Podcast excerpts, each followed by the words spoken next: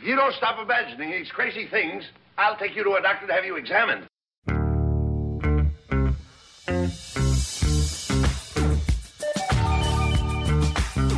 It's Mance and Mitchell on the weekend with Gary Mance, Suzanne Mitchell. A double shot of good conversation with great guests to power up your day. Mance and Mitchell, you're on the air.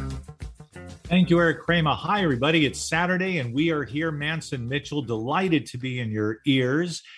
Suzanne, Yes. glad to be with you again. Yes. And I'm Gary Mance. I'm We're Suzanne still Mitchell. partnered Yep. on yep, air yep, and otherwise. Yep. Nice. We also are partnered with our buddy, tall guy Nathan Miller at the board, our producer. Nathan, how are you doing today? Good morning, Gary and Suzanne. And you're not the only ones that are doubled up in your own little studio there. I got, you know, our guest has also come into the studio to be with us on the radio show. I appreciate him for making that trip. And we wanted to bring you a friend so you wouldn't be so alone there, Nathan. I appreciate that. That's right. In your little hovel with a space heater, or however you keep yourself warm against the elements. or is it a pretty nice day in Seattle? You folks may be having it nicer than we do here in Sarasota. Well, today I'm accompanied by a pretty nice view of the Olympics. Every time it rains and then the sun comes out and you see those Olympics, always such a great view looking over the Puget Sound and seeing the Seattle skyline with the mountains in the backdrop. It's true. It is. I am quite familiar with that view and hope to be there again one day. I keep making threatening noises about coming out there and doing the show live and direct from the KKNW studio. I aspire higher, and I haven't lost track of that. We miss you folks out in Seattle. Lots and lots of friends out there, lots of friends of the show, and it would be great to get out there and meet some of them again. But one friend we have now, here's a guy, he's somebody I regard as a pal, a buddy, a chum that I have yet to meet. In person. We haven't broken bread, Yep. we haven't bent an elbow, we haven't shared a cup of coffee at the, our favorite bistro. And that's going to happen someday. Matt Shea came to us via Eileen Grimes, whose show follows ours. And I'm grateful to her because this man is he is learned, he is very experienced, and he maintains a keen interest in just about anything paranormal, particularly with regard to ghosts and ghost research. He also delivers his stories, his accounts, some of which are firsthand, with a kind of grace and a casualness that I know our listeners always enjoy because we get great feedback about Matt Shea. He's like a reporter on the beat. He's he is he is our ghostly correspondent. So There you go. and he's going to have some updated ghost news here for us today that I found out about during a phone call just last night. I think that will be our lead off story. But for the moment, it's enough to say hello, Matt Shea, and welcome back, sir.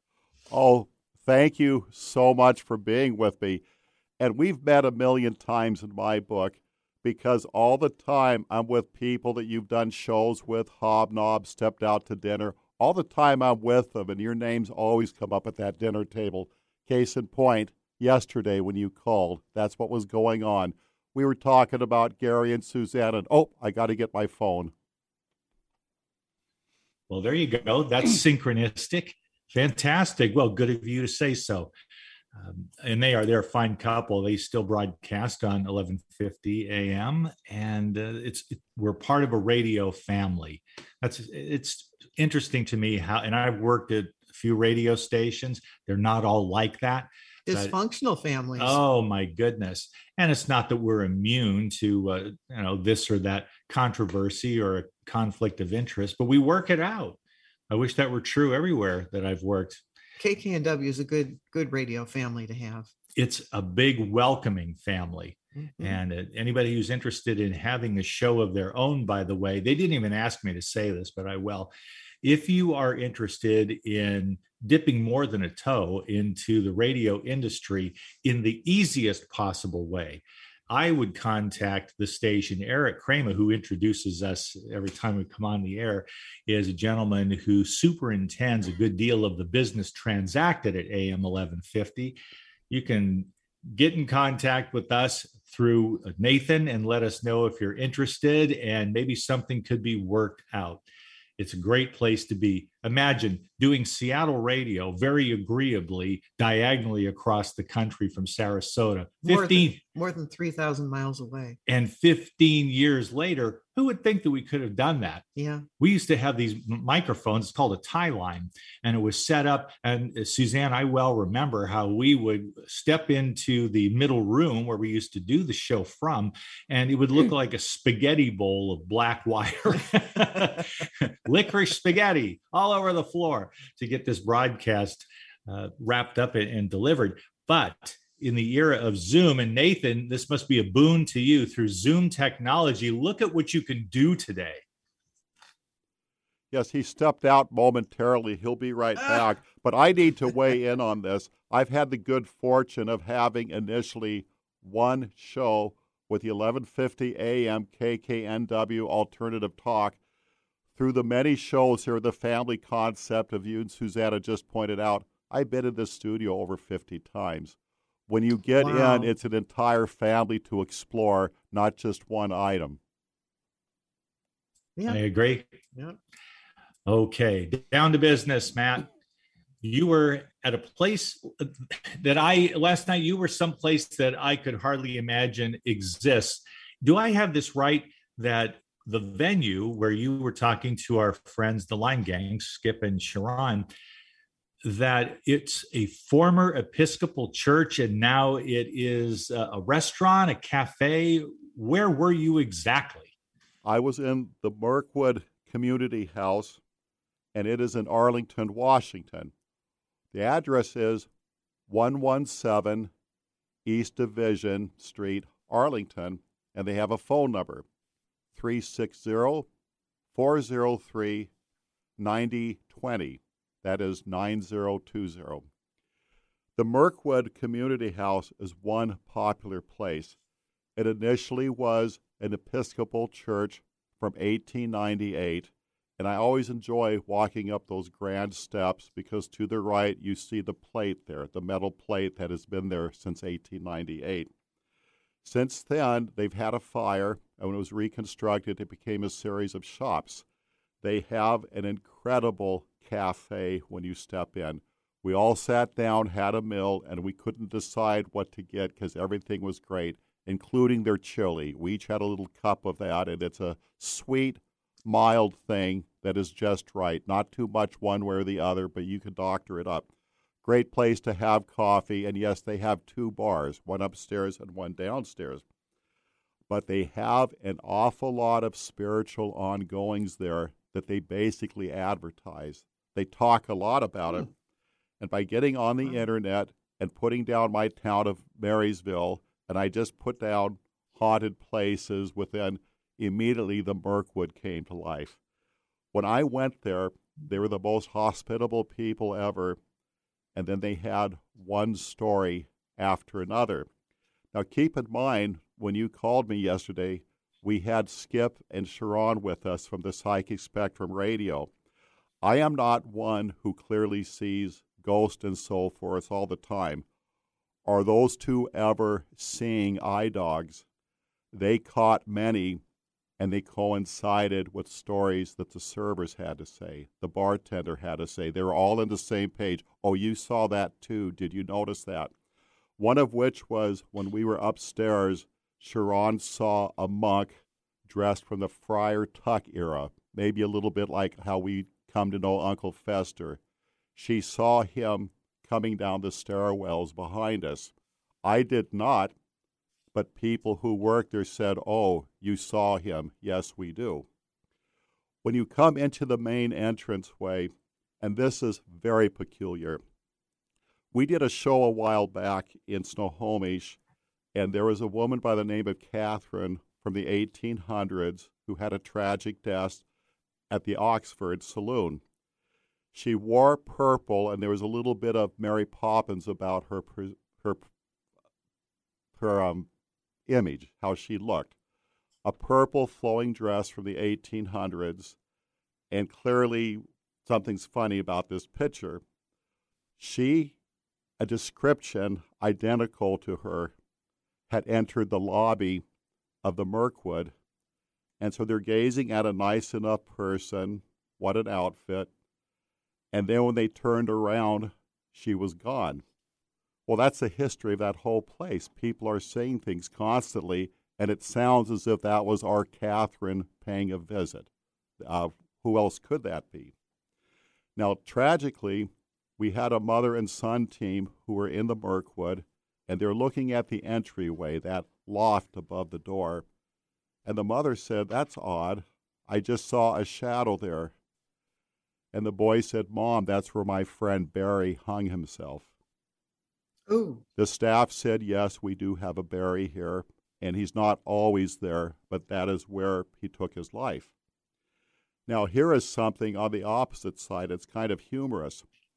When I walk by some of the door jambs, such as one leading into the kitchen, they have a little notch, and it's about maybe four foot from the floor. And they said, This is a little girl we call Samantha.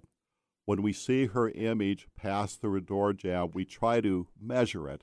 There are several door jambs where they did that. You know, when you grow up, how every year you go to the door jamb and see how tall you now are and compare it to last year. The one that's what they were doing basically.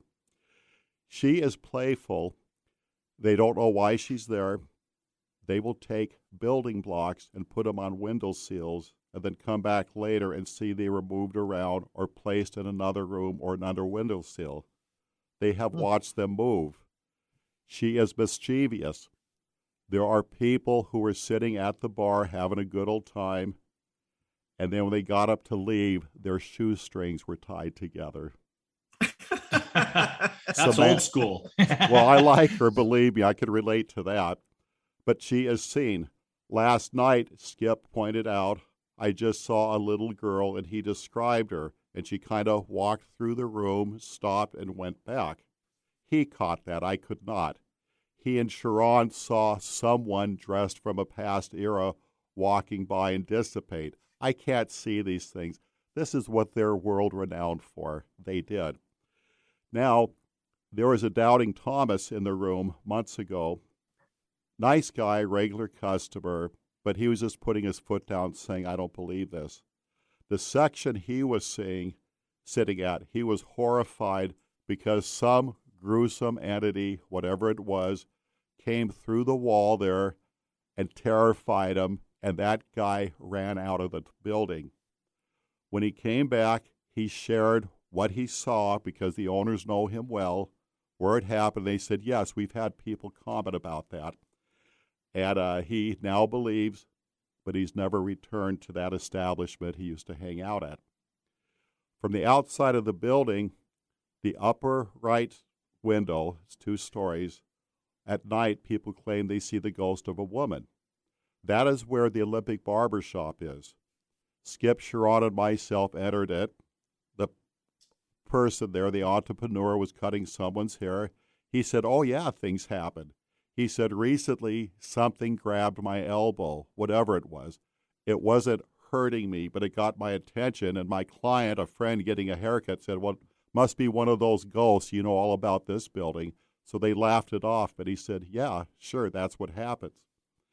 Behind the stage, when you walk into the main entrance and you have the bar to the right, dining room area, you're looking at an auditorium, a stage looking back at you. Behind that stage, they hear the voice and see the image of a girl, probably late teens, maybe 20, and she's calling out for her mom. She's doing that. Now, we heard stories that because of the age of this part of town and that building, that they had some no-nos going on because this wasn't always a church, and they talked about tunnels. A gentleman next door was living in the house where at one time the priests were housed. And he says, You heard about the tunnels, haven't you? He took me to his basement and showed me where the wall was patched up. And he says, You know about the little girl? I would sometimes meet her down here. This is an old cuss talking to me. He took me to the Mirkwood, downstairs, lined up where his tunnel was, opened up the closet, and showed me where it was all patched up. And he said they connected. And he said when he bought the house years ago, there would be a draft, but there would also be voices, and he would see things like orbs with it. There were some ongoings there during the Al Capone era. It's a fascinating place. I've been there at least a good 10 times, and every time I go there, I'm updated. The owner, sadly, she recently lost her father in law.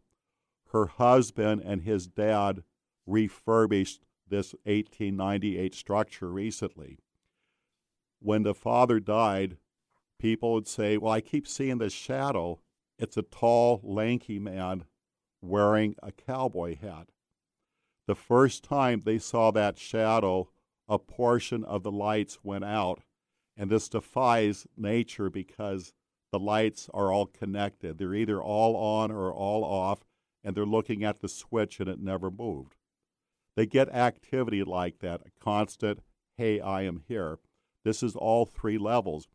Now, downstairs, where they have the patched up tunnel, they forewarn you about the entryway to the men's bathroom. Every single person asked me, You know about the men's bathroom, don't you? there is something that will actually give you a shove, a push that's not so friendly. Nobody has been knocked to the ground yet, but they say the entryway just outside of the bathroom, there's sort of a shoving contest going on. Downstairs, mm. they have a tattoo parlor. The middle floor, they have an herb shop. They have the restaurant there. Upstairs, they have the barber shop. They all have stories. And here is a kicker the building had a fire in it many years ago. I think it goes back maybe in the 1920s or 30s, quite a while ago.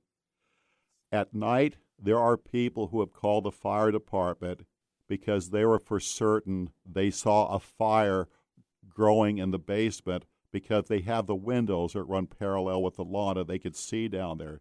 Yes, there was one almost a century ago. There were no fires. What do you conclude from that, Matt? And I ask you in the context of appreciating you as a paranormal researcher. We have turned you in, into rather a correspondent or ghost guy. And when you hear these stories, first of all, how credible are they by and large? You can find this or that case that might be more believable, more plausible than others.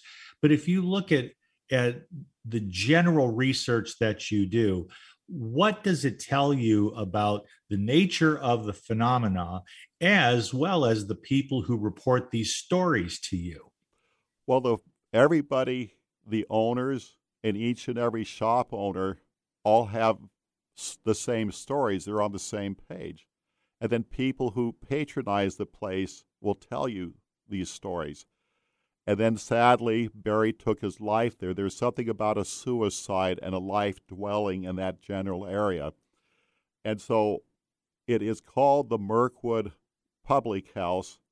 And again, it was as if they were describing Catherine herself, who had lost her life about a hundred years ago in another town.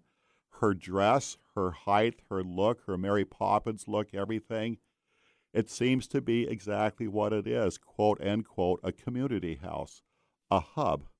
You have people that come in and stay there till closing time, and they'll even extend closing times if they have enough patrons there. I think it's a hangout. That is my opinion. A spiritual hangout, as well as for those of us on this side. It reminds me of the show Ghosts where they got people hanging out from all different eras in the same place. I knew you'd work that in. that was mentioned to me yes. last night. Skip mentioned that movie Ghost, which I have not seen, so they're going to make a connection so I can. But it seems to be we're still here and everything is just fine. That's the impression I get. I have never seen anything here. I've got the cataracts on. I'm going to be the last one to see something. Skip and Sharon they are great seeing eye dogs. They caught things left and right. And then later I said, There is a little girl. How did you know about that? A monk. Well, this was an Episcopal church a hundred years ago. They were the right people. And trust me, the chili is good. Very good very good. What a great story. I, I i like the fact that it was formerly a church and then it was repurposed into these other things after the fire.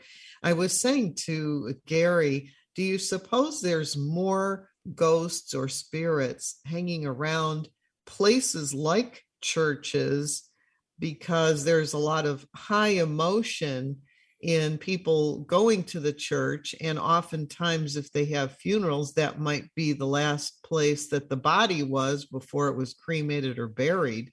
So, do you think there's more activity in churches than other places? You know, just like you might say there's more activity in cemeteries because that's where the bodies are buried. Yes, it was like so the final. Make, it was like yeah. the final stage that we could relate to. That that's right. a dwelling place. Well, again, Sharon saw a Friar Tuck, so to say, an Uncle Fester, right. so to say, and they claim mm-hmm. that they do see things like that. So I will go along with that. I love churches. The older, the better. They don't have to have the haunting attached to it. Just the fact right. that they've stood the test of time. I love to enter them. Yes. And yes, they they have stained glass. It has all the markings of a church. It is definitely a church. And in my opinion, it still is. Yeah. Very good. Before we go any further, let me ask you point blank, Matt Shea. I'm not going to ask you, do you believe in ghosts? What you are reporting, do you believe this to be images, representations of disembodied entities, spirits that were once human and now appear to be earthbound, as they say, trapped between worlds? Is there an actuality to you? Or are these just great stories? Oh, I grew up witnessing things like that and being afraid to mention it because I thought I would get in trouble. We're going back in the 1960s. But eventually, a grandfather up the street would say something. My grandmother would say something. There's a little more to it than my fear and imagination. I 100% believe that we have spirits around us. There's a transition that takes place when we pass life as we know it. And we try to be clean about it. We're not trying to taunt, we respect. But here, it is something that seems to pursue you. You don't pursue it. When you have people who accept a job, they love the coworkers, the community, and then what was that? This stuff is everywhere. It is. Uh, I 100% believe in that. And the concept of earthbound, I don't know if some or all are being punished. I don't know if it's a holding pattern or when you cross over, then you learn more. We're so restricted on our side. Uh, pets certainly pick up on this. You bring a wonderful, loving dog with you, they catch on really quick what's going on. But to answer you, yes, 100%. That's why I'm doing this. I would be minding my own business and I would see something. I had to sign papers years ago that I bought a condominium that was haunted. Then the owner told me what to expect. I never saw any activity until it was for sale. It was my last week. And then we heard footsteps, looked at the front door.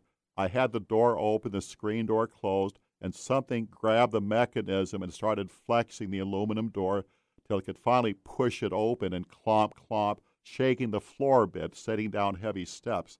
Whatever it was, spiritual, I don't know, but we saw that door open and we felt the footsteps. Every so often in my life, myself or somebody I know, something peculiar happened. No big question mark. Yes, I do believe. I guess I lean toward belief in it, though I've had no such encounter. I've had a few paranormal things happen. They're not explainable to me, absent allowing for the possibility that someone somewhere is trying to get a message through to me. I have had those experiences. I would say several of them. Don't know how to explain them without that reference.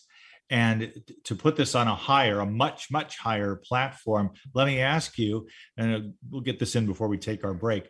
Matt, do you know the story of the Reagans moving into the White House and what happened with their little dog Rex outside the Lincoln bedroom? I know that Golda Meir herself pointed at a portrait of Abraham Lincoln and then pointed at his bedroom and said she saw that person who's painting there sitting on the edge of the bed, taking his boots off, getting ready for bedtime. And then they explained that was Abraham Lincoln. But I do not know about the Reagan story. The long and the short of it is the Reagan's dog, Rex, entered the White House, went to the Lincoln bedroom, and whatever that dog saw or sensed thereafter, Rex would not go in, certainly not willingly, into the Lincoln bedroom. He would bare his teeth, he would bark, and his hair would stand on end. He did not want to go into that bedroom. No other room in the White House affected Rex in that way. And it was during a, I guess, question and answer news conference, some interview with a gaggle of press members, that Ronald Reagan actually told that story. He found that fascinating enough to mention, and I'm glad that he did. That's part of White House history. I've had people from Europe laugh at us, and they said, Ghosts, our castles have them. They're just family members that are still with us. And they would laugh that we were so dark ages about it. It's come on, everybody knows they're out there. That was their take on it. Oh, very good. Yeah, it seems much more enlightened, much more open minded to uh, not just poo poo the idea, but say, oh, yeah, they're around. That's it. I and like that's that. me. It's a big question mark. What was that? And when you go into an establishment, you're with your friends, you're going to have a wonderful evening, you love the kitchen, and then there's stories attached. Tell us those stories. Let's see what's happening. Uh, realistically, you're not going to see anything, but it doesn't deter you.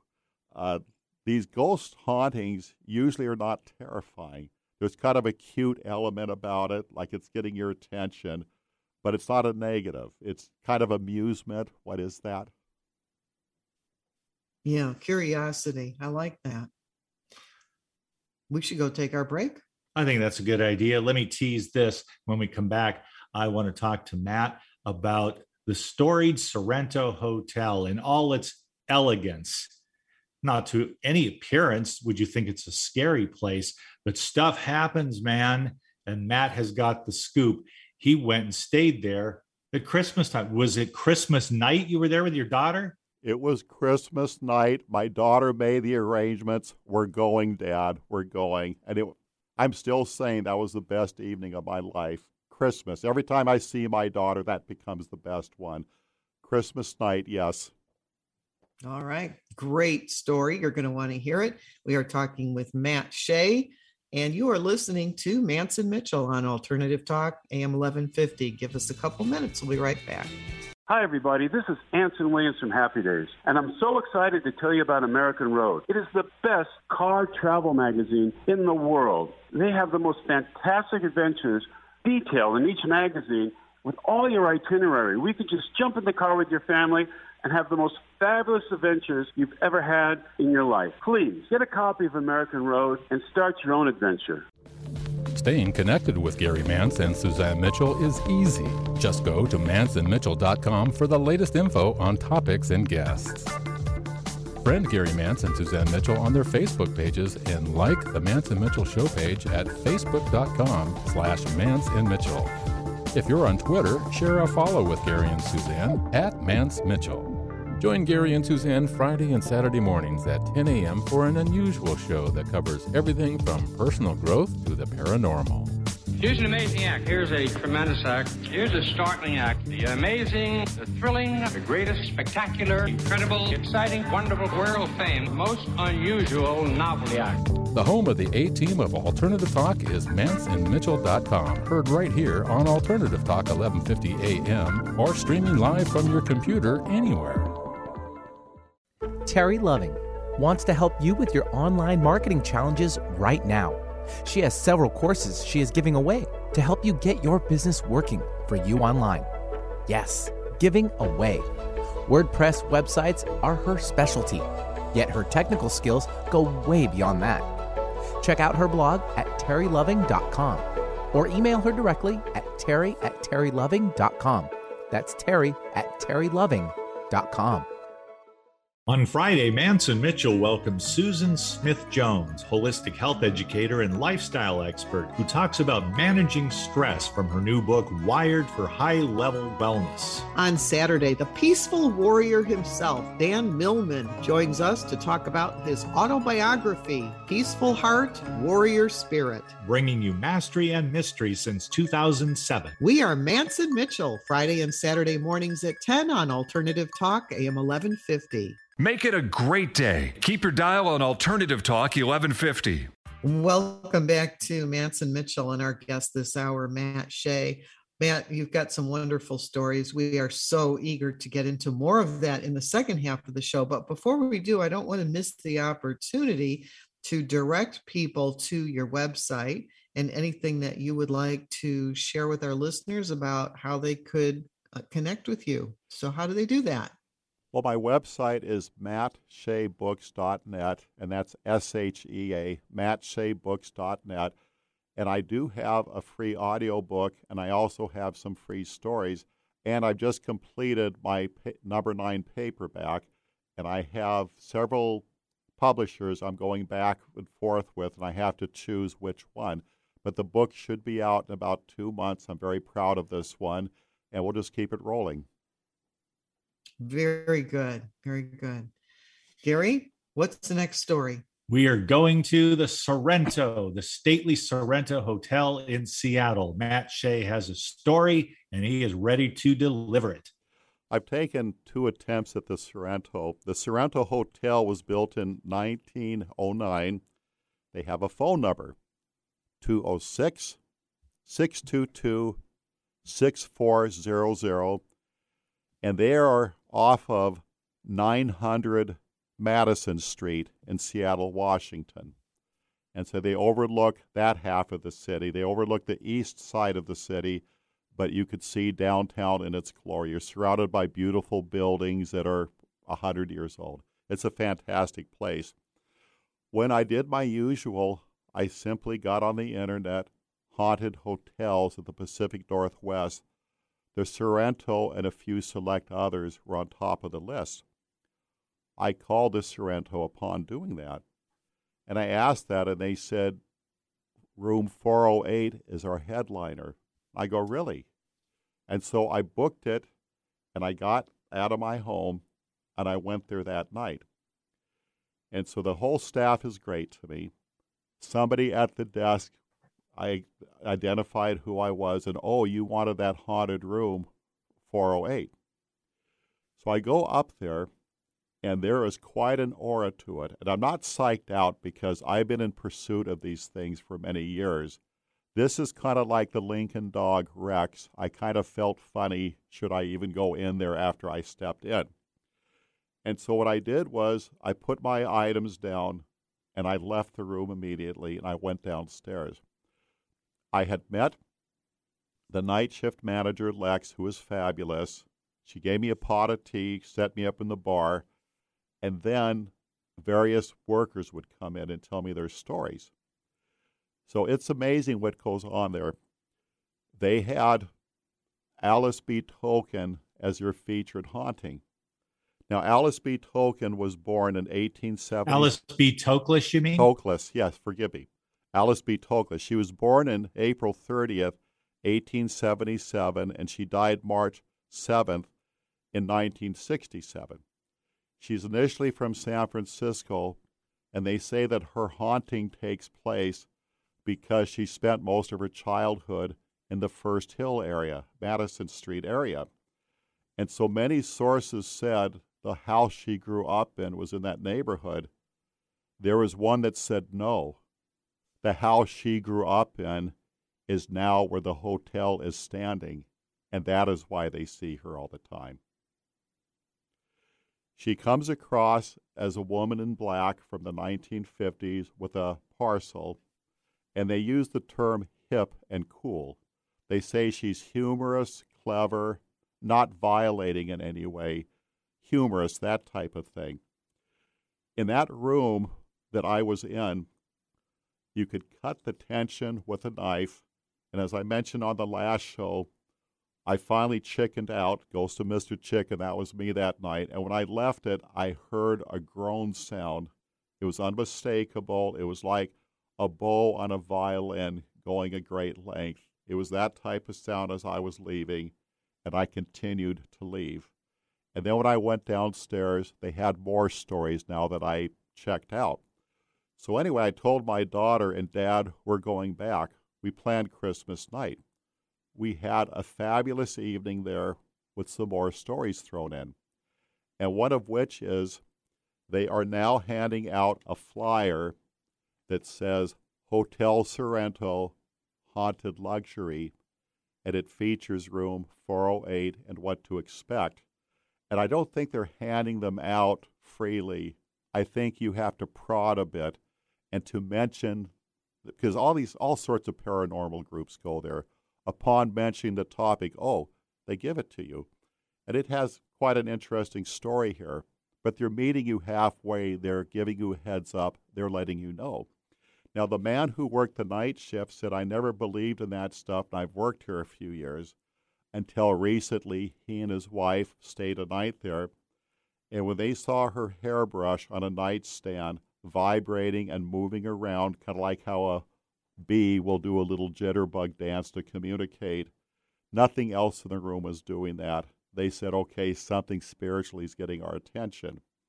On this flyer, they had an elder woman recently who was in the bar with her husband. It was just the two of them and the server, and she felt something icy cold press her lower back.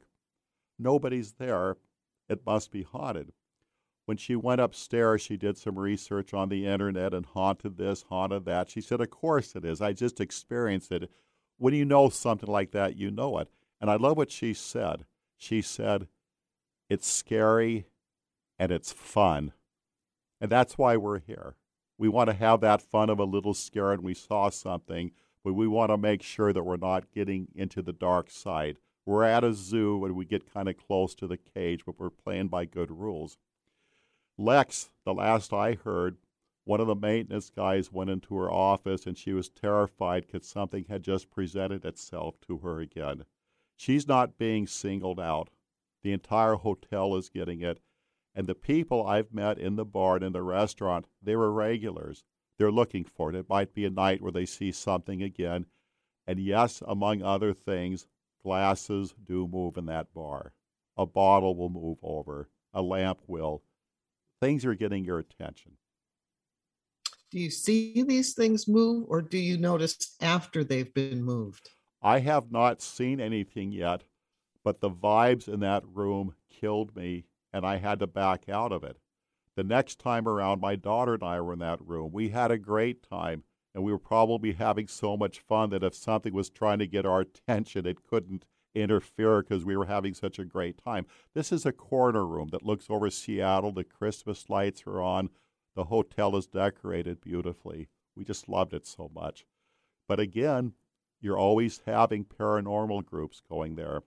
And they say that the most hauntings for example, upstairs is a piano, and it is known to be on the seventh floor, and it has been known to play by itself. And they say Alice had taken piano lessons when she was a child.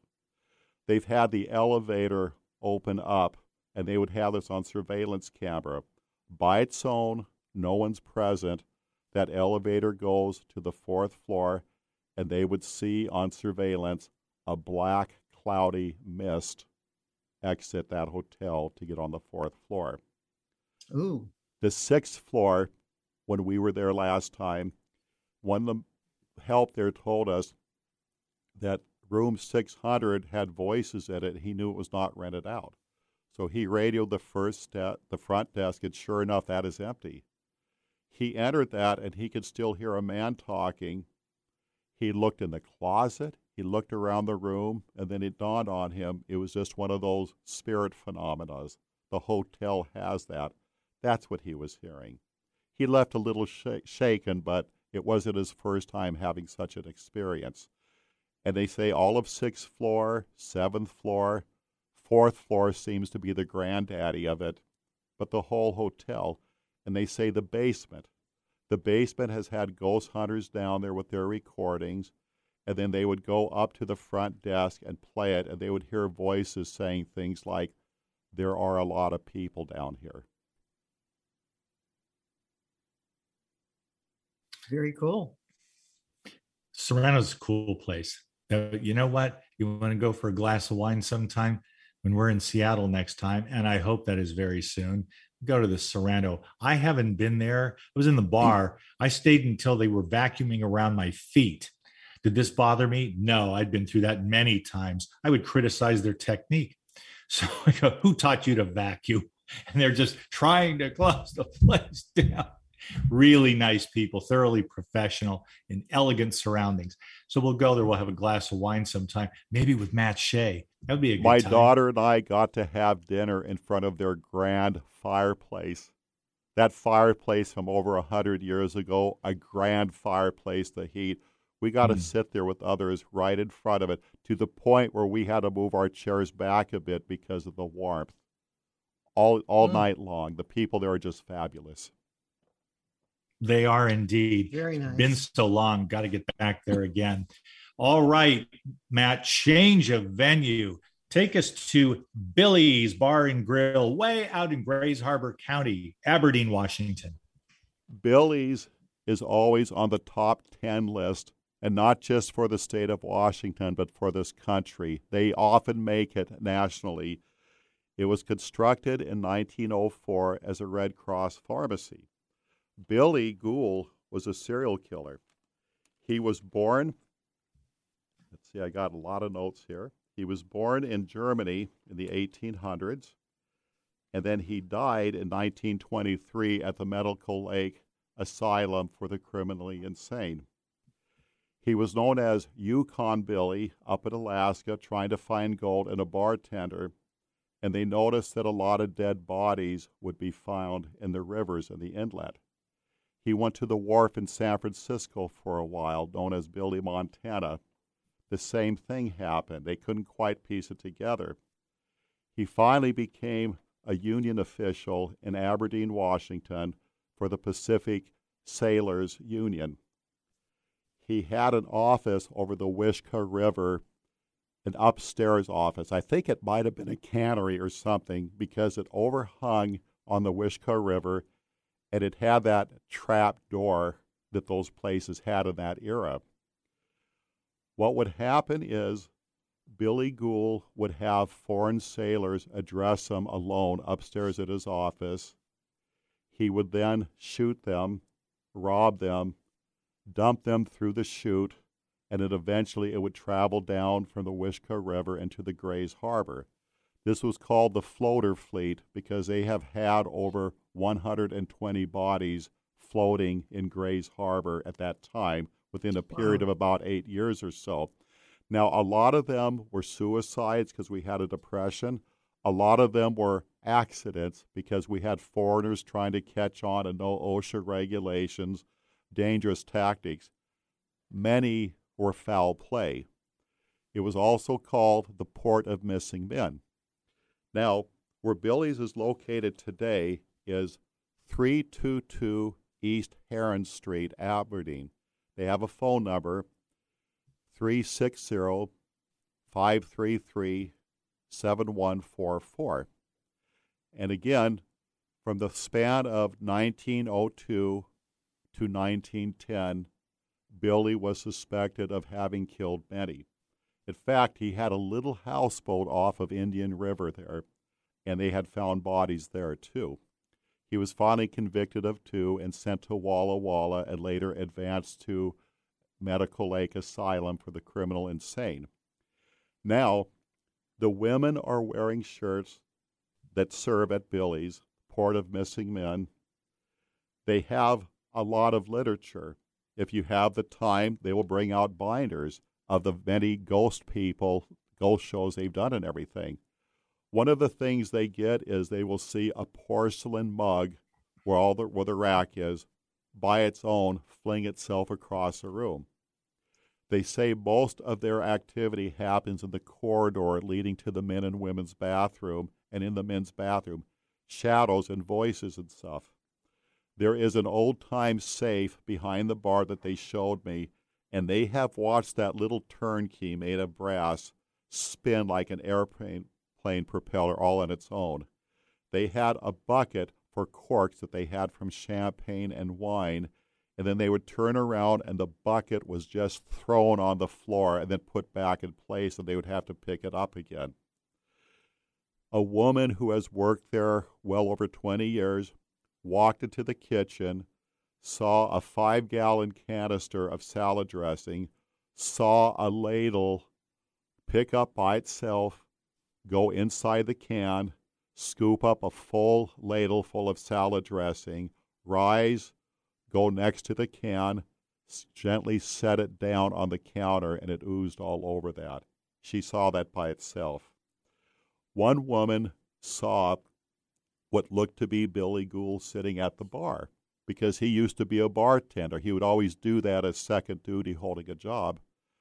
And when they're looking at each other, she watched the image slowly dissipate, go away, become invisible. Upstairs, there was a famous killing where a lady of the night had a discrepancy and killed her boss. A lot of haunting up there, a lot of stories. Shadow, cold spot, orbs, voices, things moving. They allowed me up there. It was a very vast feeling. They show me the area where the bullet hole was. This happened a good hundred years ago. And again, in its own, there is stuff going on up there, and obviously because of the, the killing there. They will hear voices at night. They say that sometimes a repeating order comes through their system electronically when nobody's there. It's the same dish over and over again. It's a shrimp dish. They don't know who's doing it. It's not a glitch in the system. Things like that are happening. I had been there six or seven times. Skip and Sharon have been there. They were wowed by it. They will each update me of the latest things that happen, the most recent things happen. They have watched doors open by themselves. They would hear children talking and look and nobody is there and they just heard it. And they say at night when they're closing, it's the most spooky. There are those who refuse to be there alone. The staff is friendly, they'll talk about it, and again, they have literature about it. Hmm. Enough said about that venue. Interesting Yes. place. Okay. And is Aberdeen on a, a peninsula or an island or what? It's on your way. When you go down I 5 and then start to Yeah. head west to the ocean, you will go through Okay. Montesano and then it'll be Aberdeen and then Hoquiam. And then Okay, Ocean Shores. Okay. Okay, I don't think I've been to Aberdeen. No, and I- I've been by it. I wasn't there. I went many, many years ago and spent a mm-hmm. couple of nights, a weekend trip where we stayed in Westport. Mm. They're a lovely area, really is. They even have a small ferry where you can go out, and if you're lucky, we were not that day there, but uh, you can go out and look for the whales. They will show up. They just had no interest in meeting me, I guess. But it was great to be in Westport, which is a nice village community unto itself. And if you want to go and spend a two, three day weekend there, highly recommended.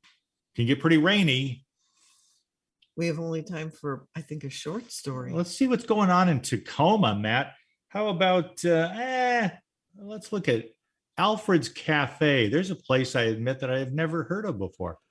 My buddy Pete, who I do a lot of road trips with, uh, he loves these radio shows. He's listening, and he will turn me on, introduce me to places that they claim to be, they claim to be. Alfred's is an old building that was built in the 1890s, and then they put it on logs and rolled it several city blocks to its present location. And they are located at 402 Puyallup Avenue, Tacoma, and they have a phone number 253 627 5491. And they have a lot of stories there. Across the street, which is now a bullseye gun range, used to be an old structure that was held as a school and daycare, all girls only. Tragically, many years ago, they had a fire and seven children were lost in that fire. Mm. They say that Alfred's in its heyday had a brothel upstairs, and the workers there would put their children there. They say today that they continuously see a little girl in white, kind of like a burial dress, I hate to say, with long dark hair. And they see her in the bar, they see her walking through the hallways. Upstairs from the outside street, people will see what they believe to be the ghost of a woman and also a child that seems to be a girl. There's also a little boy in the mix in uniform as if he's going to a parochial school.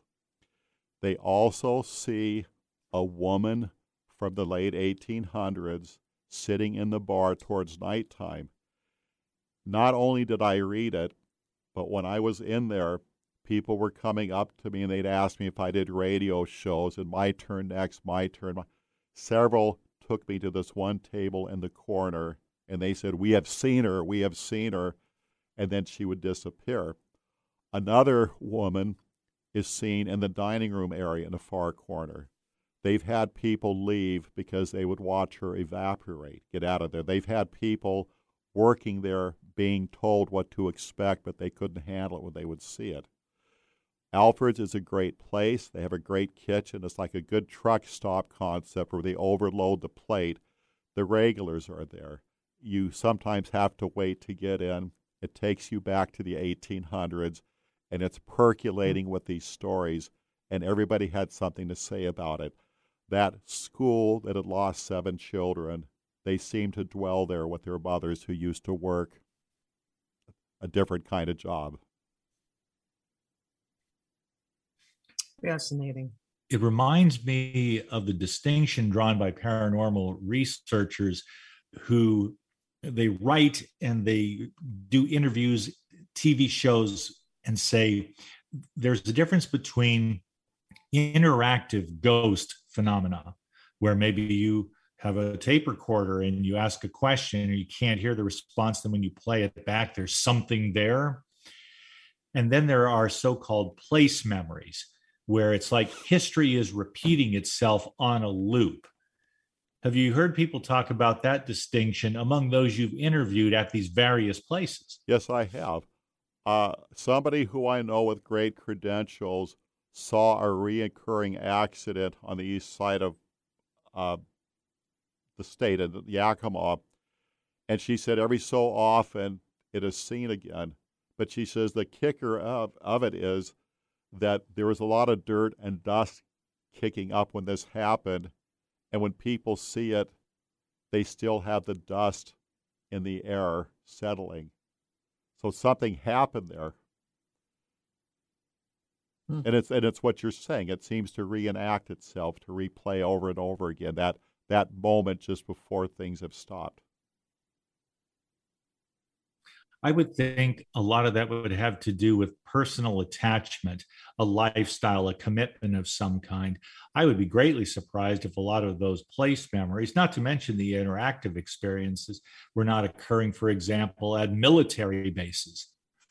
Oh, yes, definitely. And in Snohomish, we had a lib- uh, librarian, and her name is Catherine McMurtry and she had been their library assistant for about 30 years there. She was born in 1870, but upon her death, they would still see her going about her chores at time.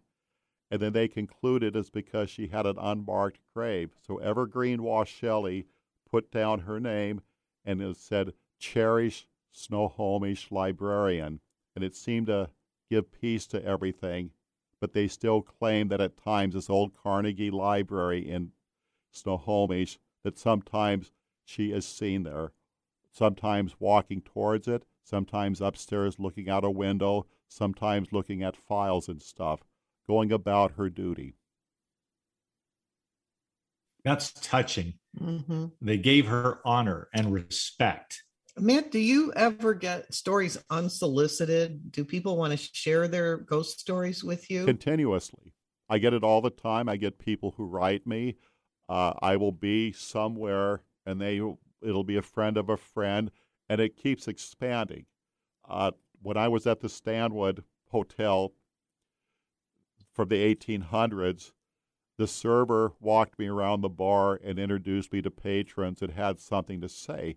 But then they would run you off on a tangent. They're not just talking about that establishment, but others.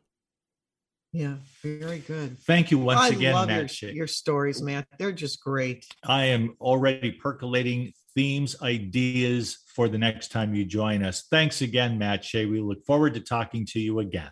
Oh, thank you. The answer is always going to be yes. Just tell me when. All right. You got it. Coming up next. Stay tuned for Jupiter Rising with Eileen Grimes. Have a great weekend, everyone.